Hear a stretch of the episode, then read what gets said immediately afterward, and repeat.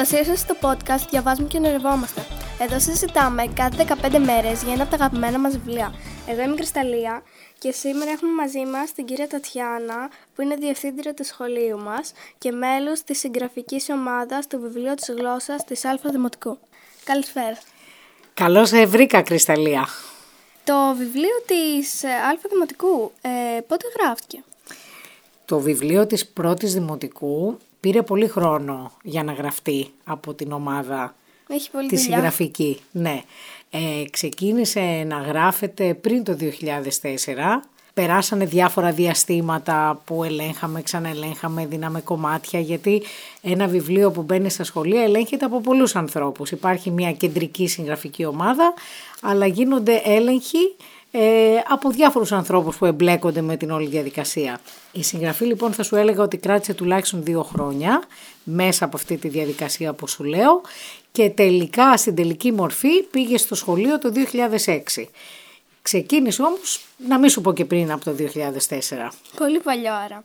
Πολύ παλιό. Είχατε πολλούς συναδέλφους? Συναδέλφους εννοείς που ήμασταν μαζί στη συγγραφική ομάδα? Ναι.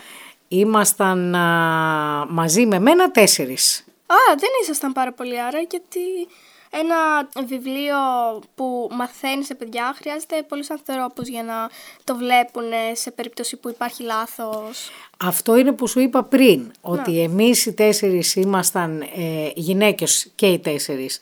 Ήμασταν η κεντρική ομάδα της συγγραφής, αλλά αυτά τα βιβλία που λέγονται εγχειρίδια, αυτή είναι η λέξη, λέγονται σχολικά εγχειρίδια, τα βιβλία δηλαδή που μπαίνουν στο σχολείο, έχουν ένα άλλο όνομα και λέγονται σχολικά εγχειρίδια. Γι' αυτό, για τον έλεγχο, όπως πολύ σωστά είπες, υπήρχαν ομάδες στο Υπουργείο Παιδείας και στο Παιδαγωγικό Ινστιτούτο, που είναι ένας θεσμός του Υπουργείου Παιδείας, σήμερα λέγεται Ινστιτούτο Εκπαιδευτικής Πολιτικής. Υπήρχαν ομάδες για το κάθε βιβλίο, για το κάθε μάθημα της κάθε τάξης, και στο Δημοτικό και στο Γυμνάσιο και στο Λύκειο, που, όπως πολύ σωστά είπες, έλεγχαν τι μπορεί να είχε ξεφύγει από τις συγγραφικές ομάδες. Δυσκολευτήκατε σε κάτι? Σε πάρα πολλά πράγματα δυσκολευτήκαμε, αλλά περάσαμε και πολύ καλά. Ναι. Η... Σας έχουν μείνει αναμνήσεις? Ναι. Ε, για να γυρίσω πίσω σε αυτό που έλεγες, η πολύ μεγάλη δυσκολία είναι να γράφεις ένα βιβλίο που ξέρεις ότι απευθύνεται σε όλα τα παιδιά μιας χώρας που θα πάνε πρώτη δημοτικού, ότι είναι το πρώτο τους βιβλίο μέσα στο σχολείο και το θυμούνται πάντα όλοι, όπως θυμόμουν και εγώ το πρώτο δικό μου βιβλίο. Και οι δυσκολίες ήταν εκεί που κολλάγαμε, που δεν ήμασταν σίγουροι αν αυτό θα γίνει, αυτό που θέλουμε να κάνουμε θα είναι κατανοητό για τα παιδιά και για τους συναδέλφους δασκάλους και τις δασκάλες που διδάσκουν στην πρώτη δημοτικού. Αλλά η αλήθεια είναι ότι περνούσαμε και πάρα πολύ ωραία, κυρίως όταν γράφαμε τα ποιηματάκια για τα γράμματα, που είναι πολύ αστεία. Και πραγματικά ρίχναμε μεγάλα γέλια όταν το γράφαμε, γελούσαμε και οι ίδιες με τις ιδέες μας και τις σκέψεις μας. Να πω σε αυτό το σημείο ότι και εγώ το έχω αυτό το βιβλίο. Πώς σκεφτήκατε τους ήρωες του βιβλίου? Ήμασταν αποφασισμένες ότι οι ήρωες θα είναι παιδιά και ζώα. Γιατί αν θυμάσαι, επειδή τώρα είσαι σε μεγάλη τάξη, το βιβλίο του μαθητή... Στο βιβλίο του μαθητή οι ήρωες είναι παιδιά και στο βιβλίο, στο τετράδιο των εργασιών, οι ήρωες είναι ζώα. Mm.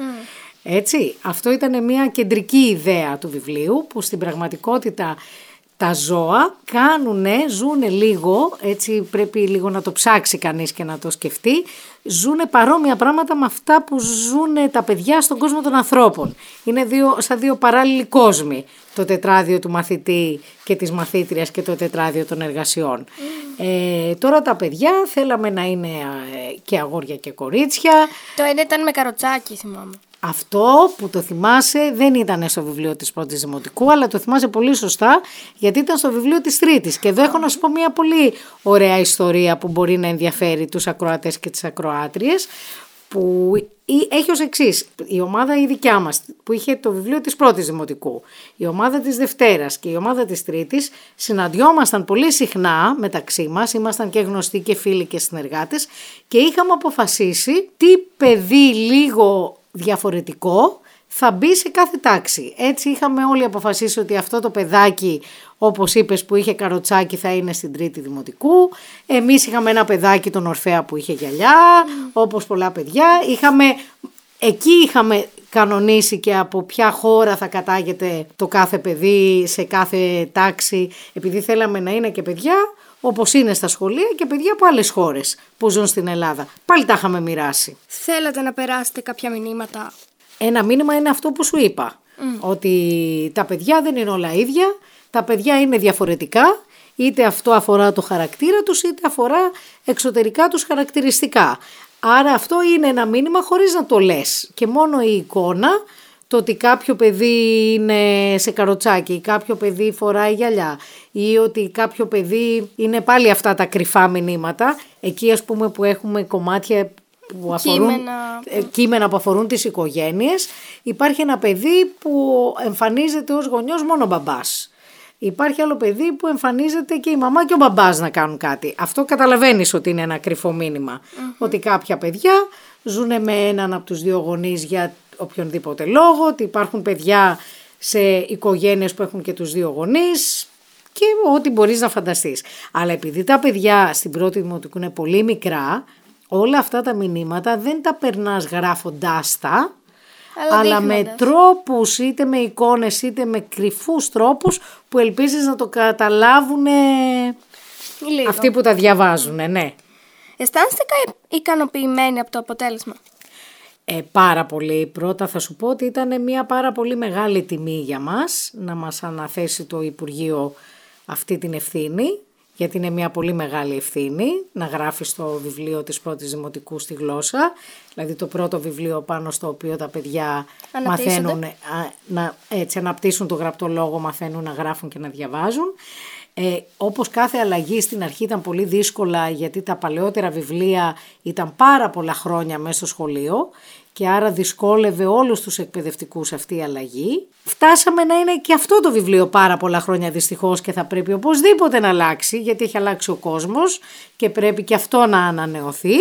Αλλά τώρα πια τόσα χρόνια που τόσοι άνθρωποι και παιδιά το έχουν δουλέψει, από τα σχόλια που εισπράττουμε, ναι, έχουμε πολύ μεγάλη χαρά και πολύ μεγάλη ευτυχία που μπορέσαμε και εμείς να προσφέρουμε κάτι στα παιδιά αυτής της χώρας. Ε, θα γράψετε και άλλα βιβλία? Σαν ομάδα, οι τρεις από τις τέσσερις, οι τρεις μας, είχαμε ήδη γράψει κάποια βιβλία πριν ξεκινήσουμε το βιβλίο της πρώτης δημοτικού. Είχαμε δηλαδή μια εμπειρία ε, συγγραφική και το βιβλίο της πρώτης δημοτικού, το εγχειρίδιο, ήταν το τρίτο μας βιβλίο. Έχουμε γράψει ένα βιβλίο πάλι για μικρότερα παιδιά νηπίου και πρώτης, που για λέγεται... σχολεία. Όχι, δεν είναι για το σχολείο, μπορείς να το χρησιμοποιήσεις mm. και σχολείο, αλλά πας στο βιβλιοπωλείο και το αγοράζεις.